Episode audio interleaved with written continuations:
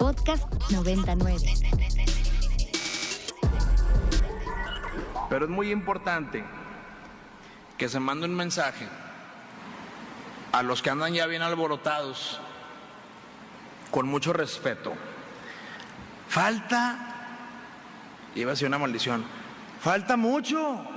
La campaña empieza en marzo. ¿Qué fregados andan haciendo un año antes en campaña? Pónganse a jalar. Decíamos afuera de esta cabina que ya nos cae mal Morena, el PRI, el PAN y el PRD porque nos hizo simpatizar con Samuel García y eso no pasa todos los días. Enrique Gutiérrez, siempre un agasajo compartir cabina contigo. ¿Cómo estás? ¿Qué tal, Rox? Pues un gusto estar aquí contigo, con toda la audiencia y bueno, pues para platicar un, ratito de, de este tema que a mí me apasiona y que híjole, yo no estoy tampoco tan de acuerdo con Samuel García, este, pero bueno, ya platicaremos ahora. No, muchas gracias eh, por la invitación y aquí, aquí, estamos. A ver, más allá de que ya le entraremos también un poquito a la especulación del sentir social, pero ya estaba en el Twitter de esta bonita estación, se tenía que decir y se dijo, y la pregunta es, ¿es legal o no es legal lo que están haciendo no nada más Morena, sino el resto de los partidos, incluso ya a nivel estatal? A ver, rápidamente, antes de, entrar Rox con esta, con esta, para tratar de responder a esta pregunta, fíjate que tiene que ver, a propósito, y nos sumamos, por supuesto, a la pena que embarga a, los familiares de Porfirio Muñoz Ledo por su, por su eh, pérdida, por su deceso, eh, porque Porfirio, de alguna manera, fue una figura fundamental para el sistema político en México, ya lo decía Sabino Bastidas, pero también para ese momento de ruptura del sistema político, en donde, pues, Porfirio Muñoz Ledo, acompañado, digamos, de otros eh, expriistas, en aquel momento Cuauhtémoc Cárdenas, Andrés Manuel López Obrador, le dieron una vida distinta al propio sistema electoral. Y de alguna manera en esas luchas es como se ha ido transformando el sistema político, el sistema electoral y el sistema de partidos. Digo esto porque, bueno, ahora no lo pueden ver ustedes, pero aquí tengo la, eh, la LEGIPE, que es la Ley General de Instituciones y Procedimientos Electorales, nada más tiene 500, casi 500 artículos. Para quien no tenga nada que hacer y quiera leerla, eh, podría hacerlo eh, no en un fin de semana, no lo recomiendo así pero un poco ese es el resultado de las transformaciones que ha habido en México y de la complejización que se ha dado de las reglas en materia electoral. Yo te diría, los actores políticos, los partidos políticos eh, todos, eh, con las diferentes reformas, se han empeñado en ir haciendo cada vez más compleja la competencia electoral.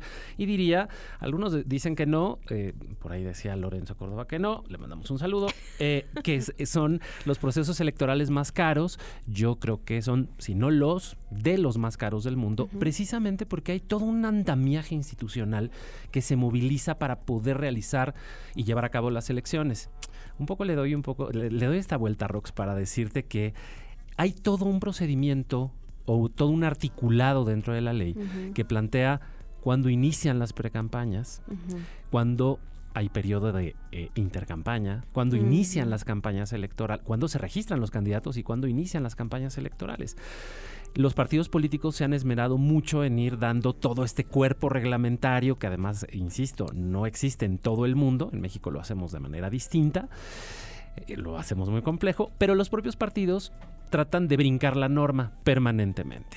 Y entonces, claro, ahora nos vamos a enfrentar a una cosa inédita en donde eh, pues está reglamentado, Rox, eh, la precampaña, que por cierto es justo, inicia en noviembre del año previo al, de la elección pero no está reglamentada la precampaña de la precampaña. Seguramente habrá en algún momento que los partidos políticos tendrán que regular vía la Cámara de Diputados y la Cámara de Senadores este asunto porque hay una premisa fundamental en derecho.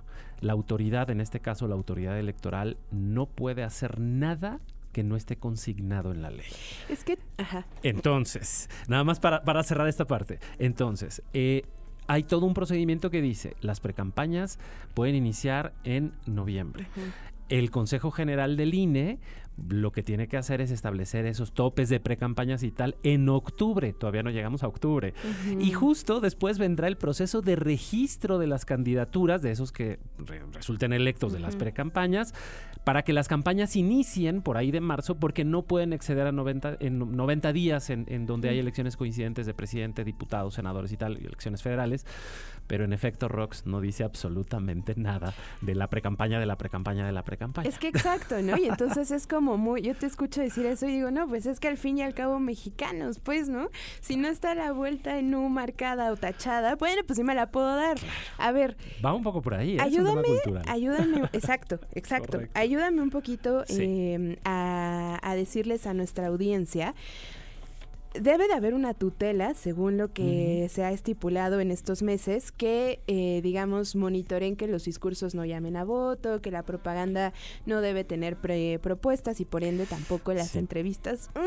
y deberán dar incluso un calendario semanal y es por eso también que hemos estado viendo los papelitos que, que nos dicen los gastos de pre-pre-campaña, ¿no? Ajá. A ver, lo que pasa es que entramos justo a un terreno como muy fangoso.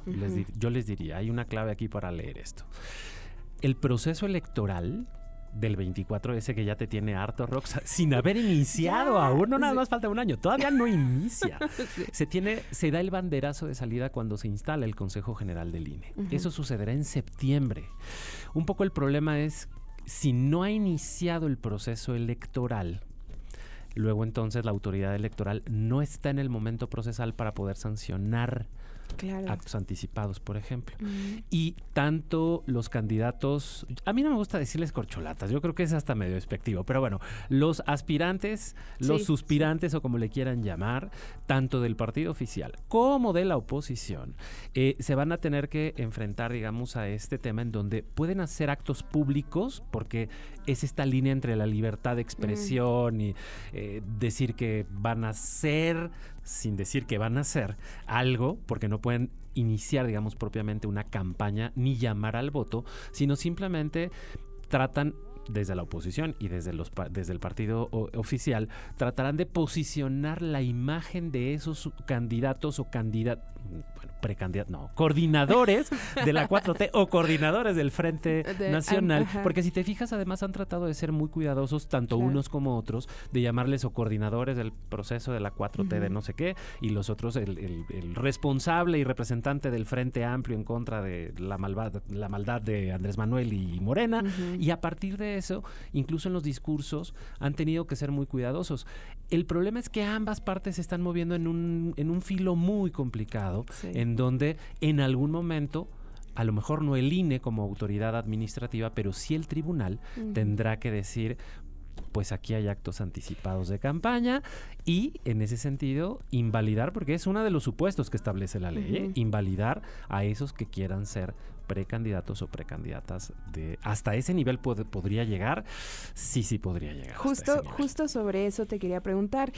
Eh, en caso de que precisamente el tribunal diga sabes qué que yo revisé estos discursos o lo que sea si violentaste la ley entonces podrían quedarse como coordinadores de cualquier movimiento que este sea sin embargo ya no podrían registrarse como candidato a la, a la presidencia y entonces ya veremos un, un giro completamente para noviembre, como dices. Correcto. Ahí lo que podríamos ver a partir de estas resoluciones que eventualmente, porque ya hay quejas de uno y del otro lado, eh, lo que podríamos ver es justo resoluciones en ese sentido en donde se podría llegar si se consolida ese supuesto legal, insisto, acuérdense que las autoridades solo pueden hacer lo que les mandata la ley, no pueden hacer lo que les venga en gana. Entonces, si se consolidan esos supuestos, lo que podría suceder es que llegara incluso hasta la invalidación de las candidaturas o de la posibilidad de registrarse como candidato o candidata. ¿Cuándo veremos esto? Porque ya dices, no hay nadie que sancione porque todavía no se conforma, entonces vamos a seguir con meses de pre-campaña.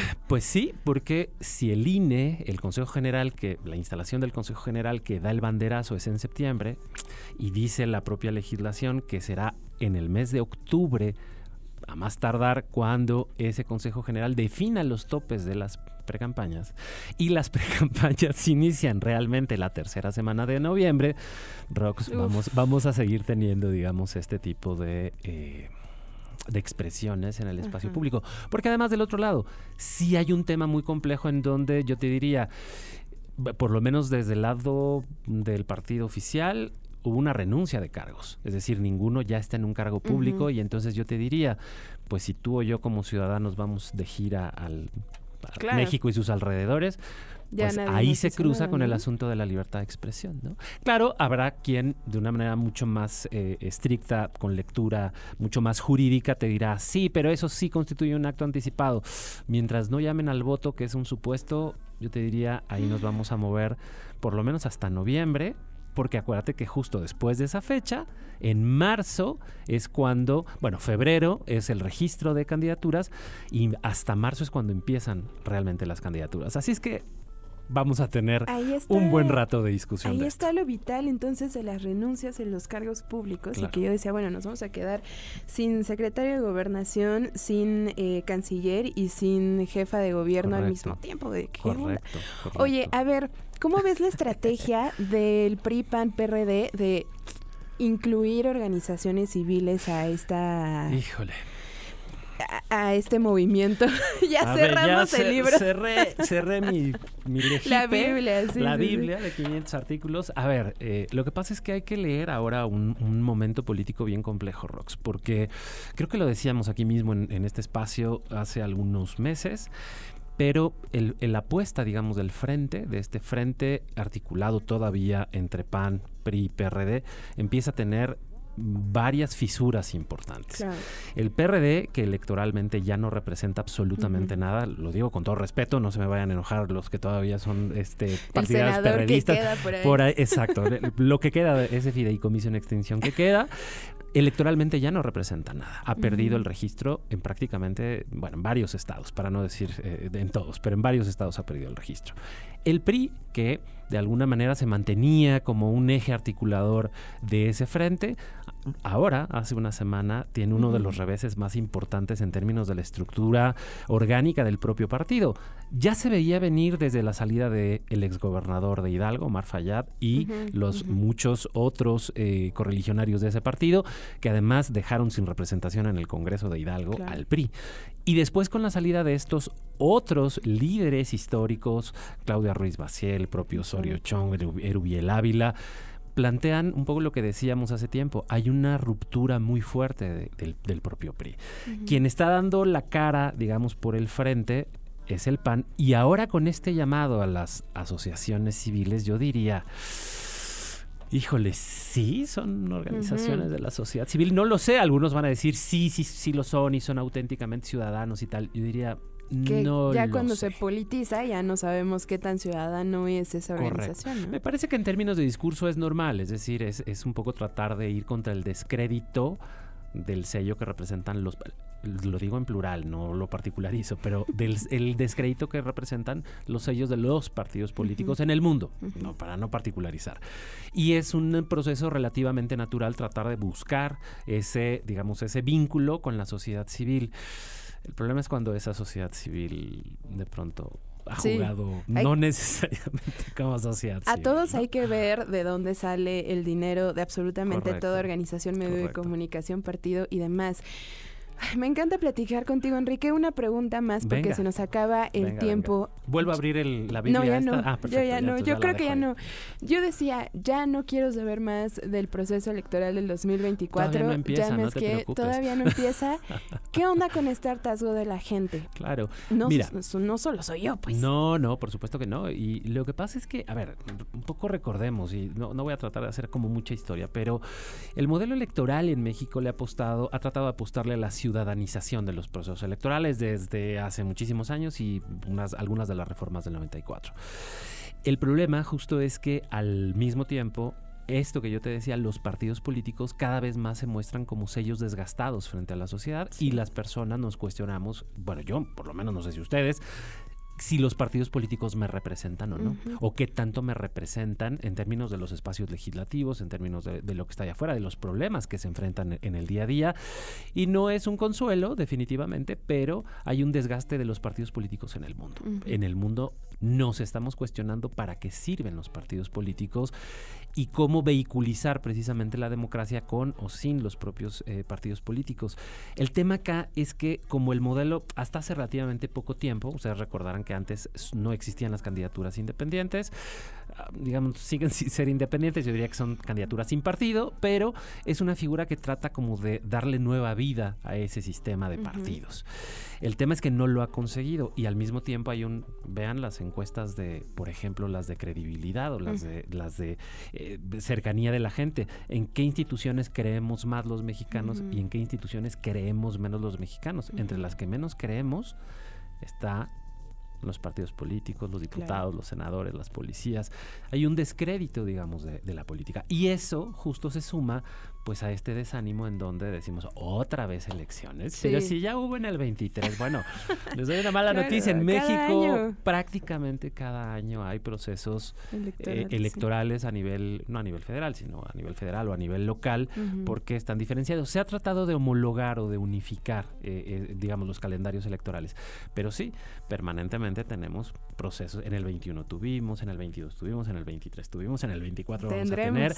Y así es un poco esta dinámica de, las elecciones. Y es cierto, de pronto estamos saturados de muchos de estos discursos de los partidos, de los propios.